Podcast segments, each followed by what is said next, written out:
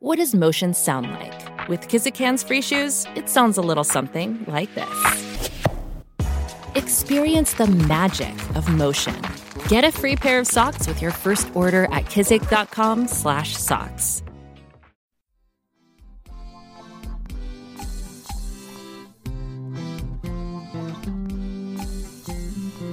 Welcome to Baldhead Bible Podcast, making the Bible come to life, featuring the expository preaching of Dr. John Katzian.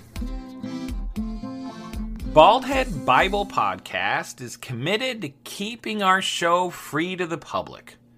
However, as with everything, there are expenses involved, so if you would like to contribute, head on over to patreon.com. That's patreon.com forward slash baldhead Bible and there you can become a supporting member for as low as $1 a month. While there, please check out some of the bonus material available only to our BHBP supporters. And some of that material includes Bible study guides to help you use the podcast to minister to your children, to minister in a Sunday school class, and to have some quality family devotions.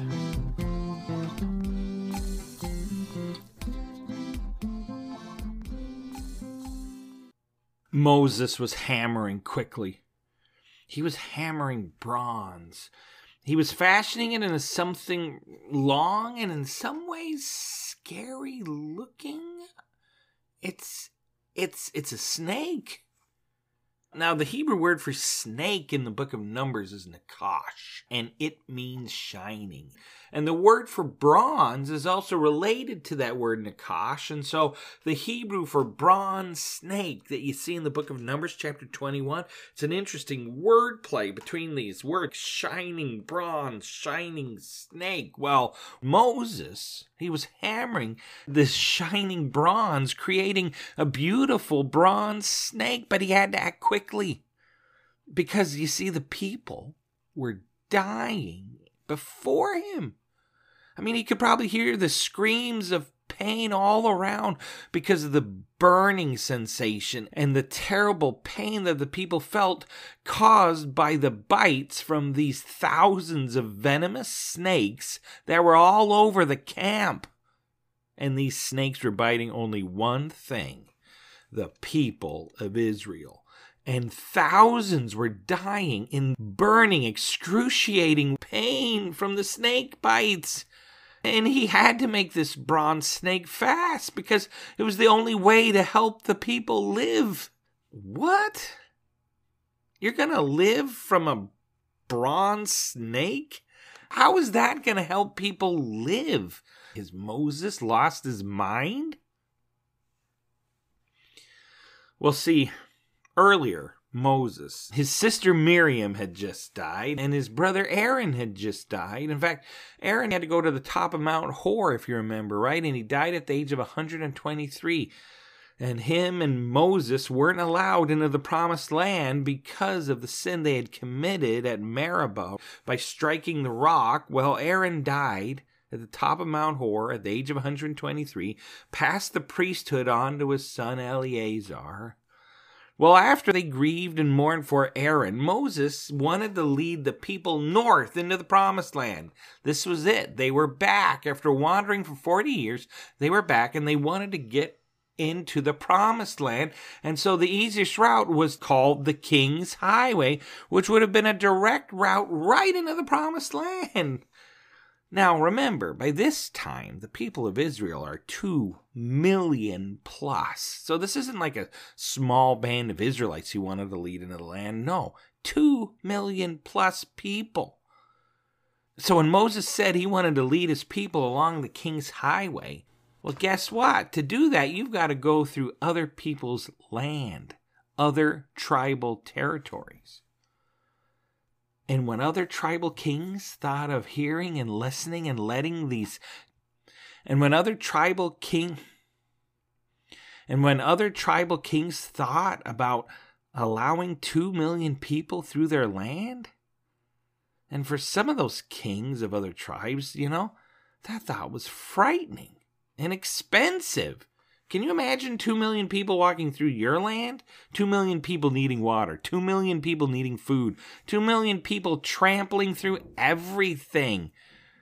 Well, the first land they had to go through, the first country they had to go through on this king's highway, it was the country, the kingdom of Edom.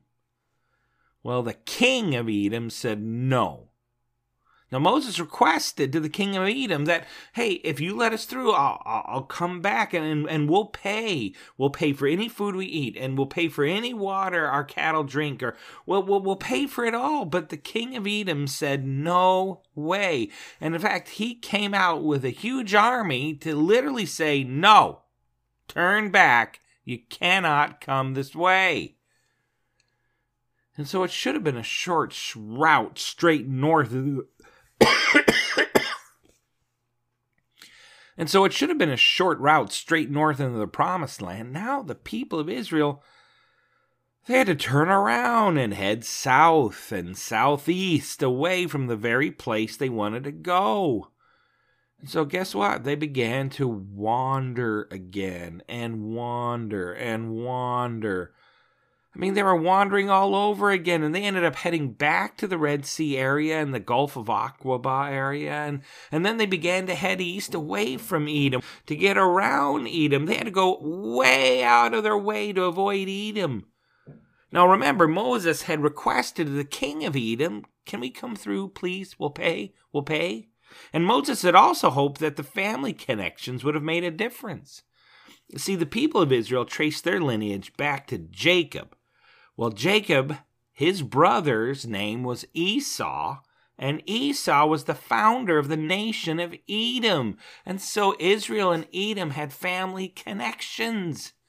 And so Moses was hoping their family connections would have made them friendly to the request, but no, they weren't. And here they are wandering and wandering, and they're back wandering in the desert, and the people are not happy. Now, Moses had a plan right? He was led by God. And God, I'm sure, had a plan to go around Edom, head north, and eventually end up in the plains of Moab, across way from the city of Jericho, which was their first entrance into the promised land. They had a plan, but to the people of Israel, it felt like wandering again. A wandering they'd just spent 40 years doing, and now they did not want to go back to this. They didn't want to go back to wandering. And so, as they followed Moses through the desert, the people began to get tired and hot. And then the people became impatient because of the journey. That's what the Bible says. They became impatient. And then that impatience led to frustration and then to anger. And then that anger became focused on Moses. And then, can you believe it? They got angry at God. You know, I imagine they came to Moses and they began to complain about the heat and the walking and the walking. Oh, and did we say we walked and we walked? We walked. All we do is walk, Moses. And then there was the food. They were tired of 40 years of manna. The food God had miraculously provided for the people while they wandered every day, but now they're sick of it. And they're not afraid to tell Moses how they felt.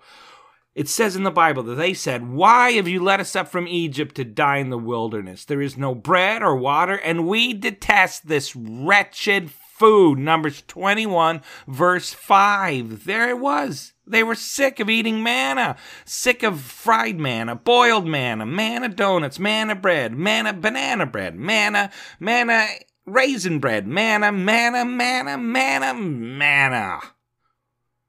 Now, there's a part of me that understands how the people feel. I mean, they'd spend the last 40 years eating this stuff. I get it. But the problem is the lack of faith behind their words.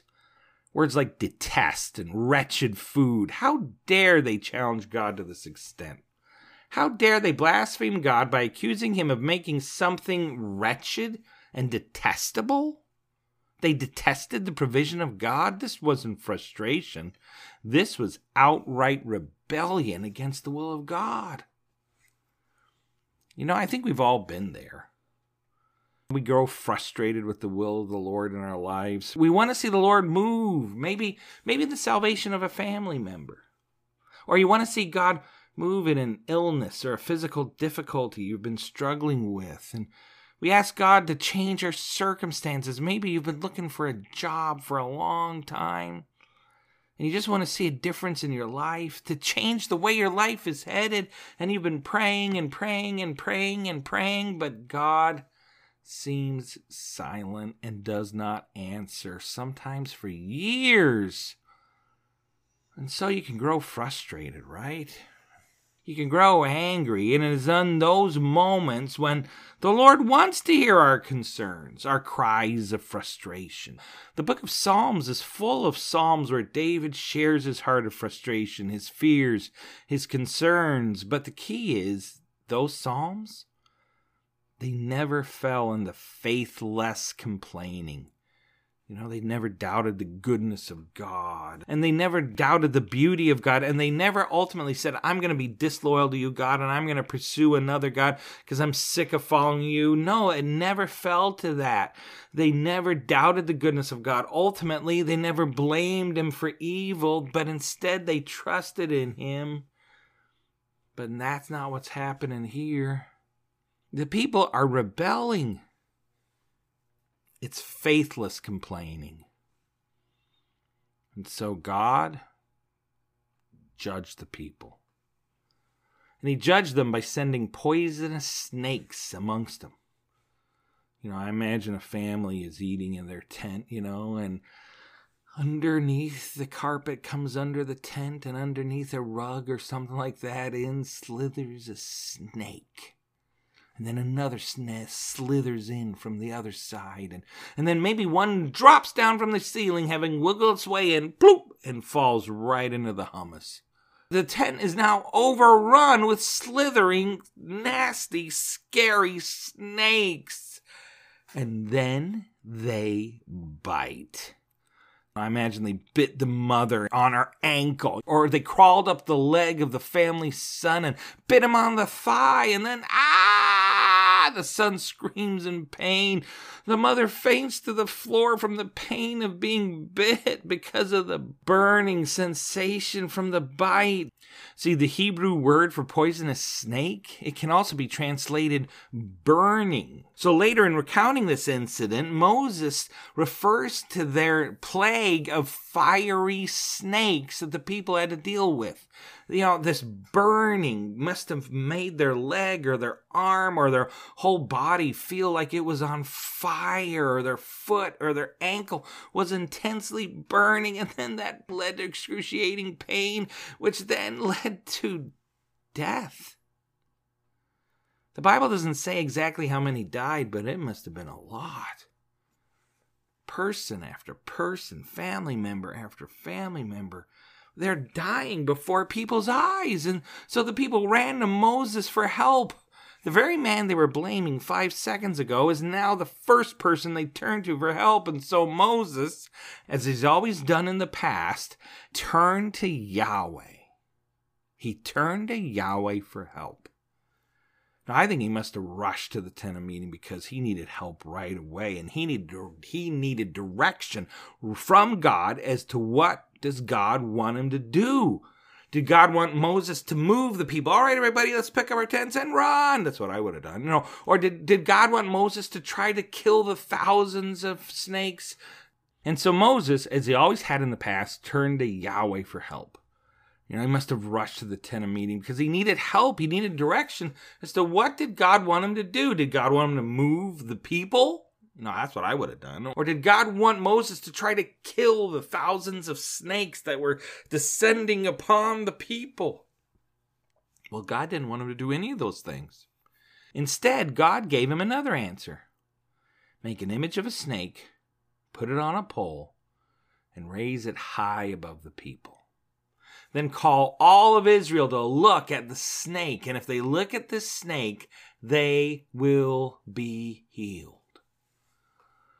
So Moses left the tent of meeting and he obeyed. It's an odd way to save to me, but he just obeyed God. He knew that was the right thing to do. So Moses gets up and he leaves the tent of meeting and he runs to wherever the craftsmen were. And he's probably sidestepping over snakes as they're jumping at him all along the way. And maybe, sadly, he's even stepping over some dead bodies. I don't know, but he gets to the area where they kept the metal, where the blacksmith fashioned the swords for battle. And there he found some bronze and he began to fashion a bronze snake. Remember that Hebrew word, that shining snake, the bronze bronze, the bronze snake. He made a bronze snake. Now I wonder how much of a craftsman was Moses? Was he really good with metal and forging?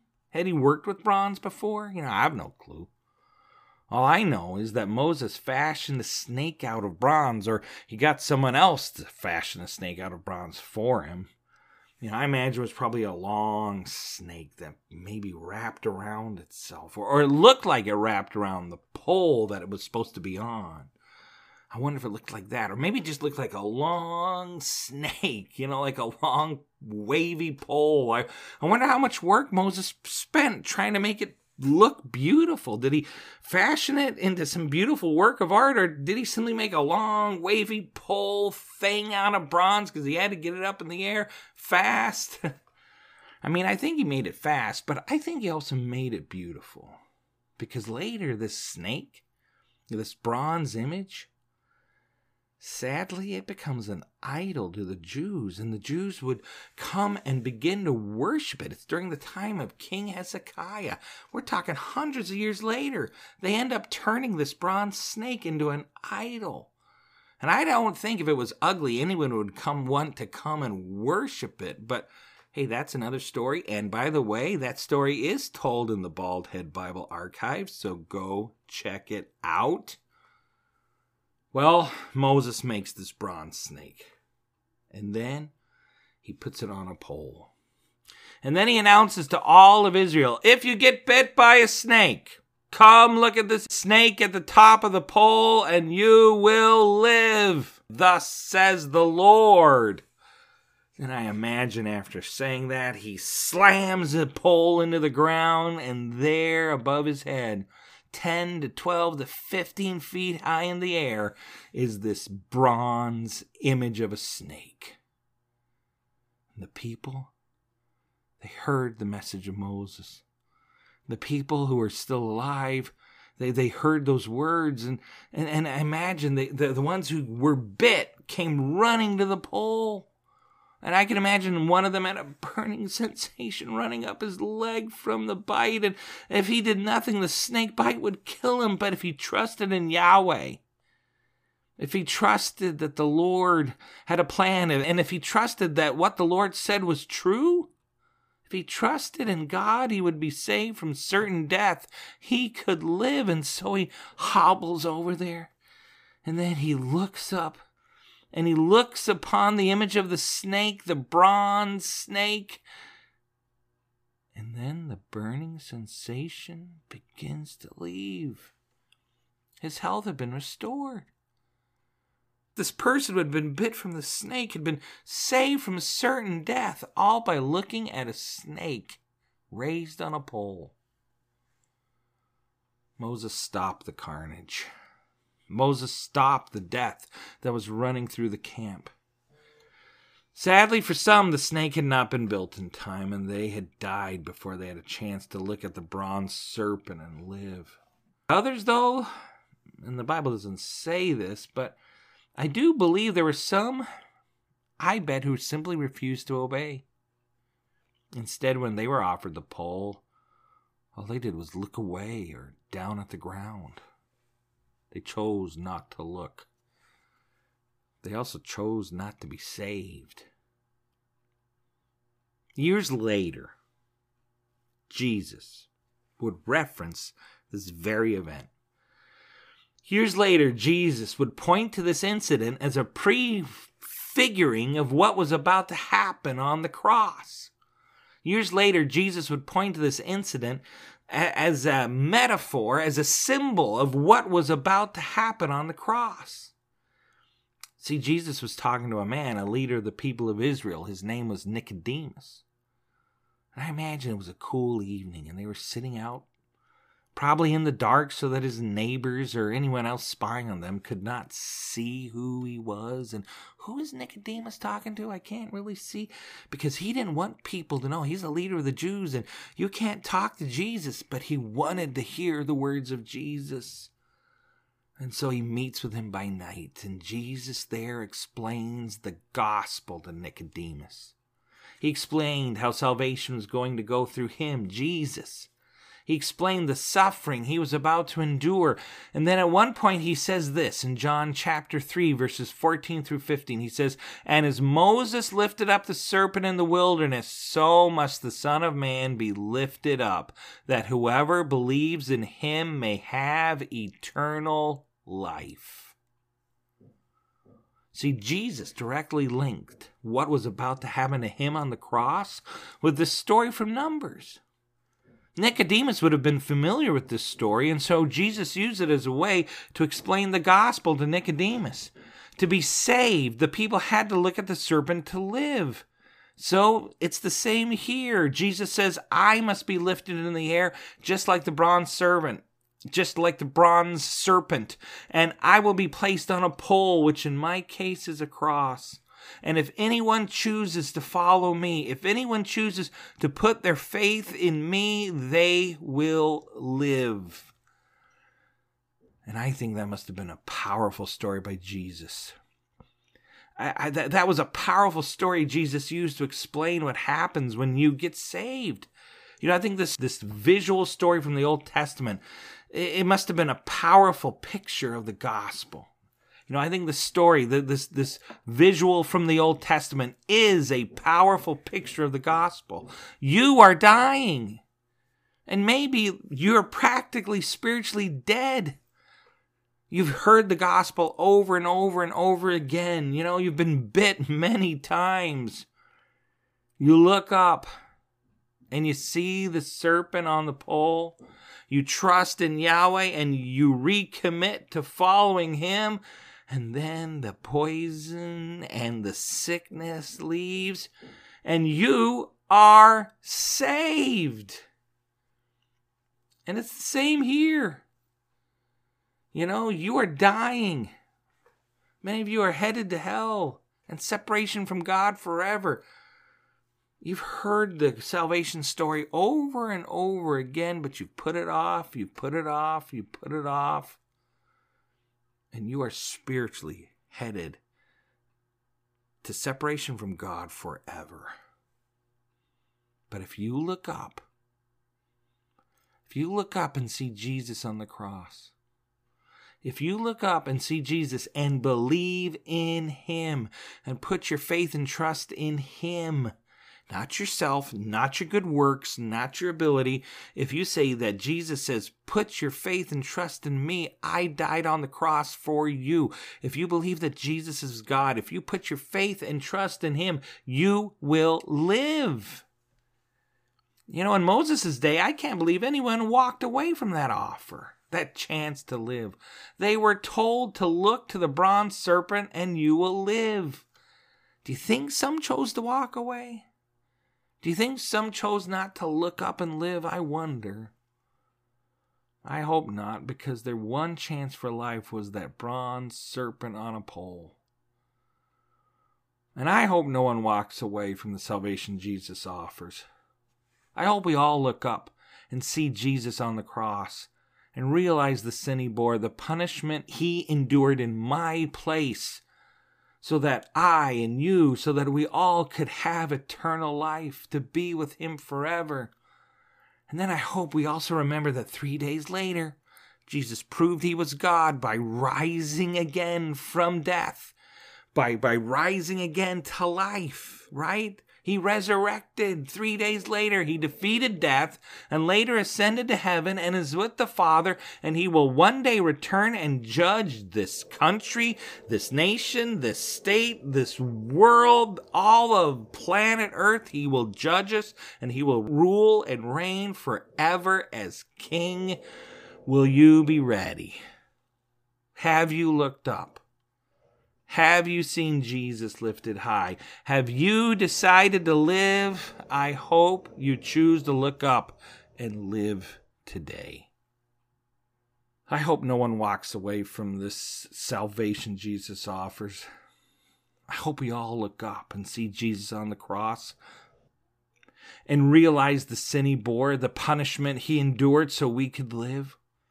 And then I hope you remember that three days later, Jesus rose again. He defeated death and later ascended to heaven and is with the Father. And he will one day return and judge this world and all of the world's people and past, present, and he will be our judge and our king forever. Will you be ready?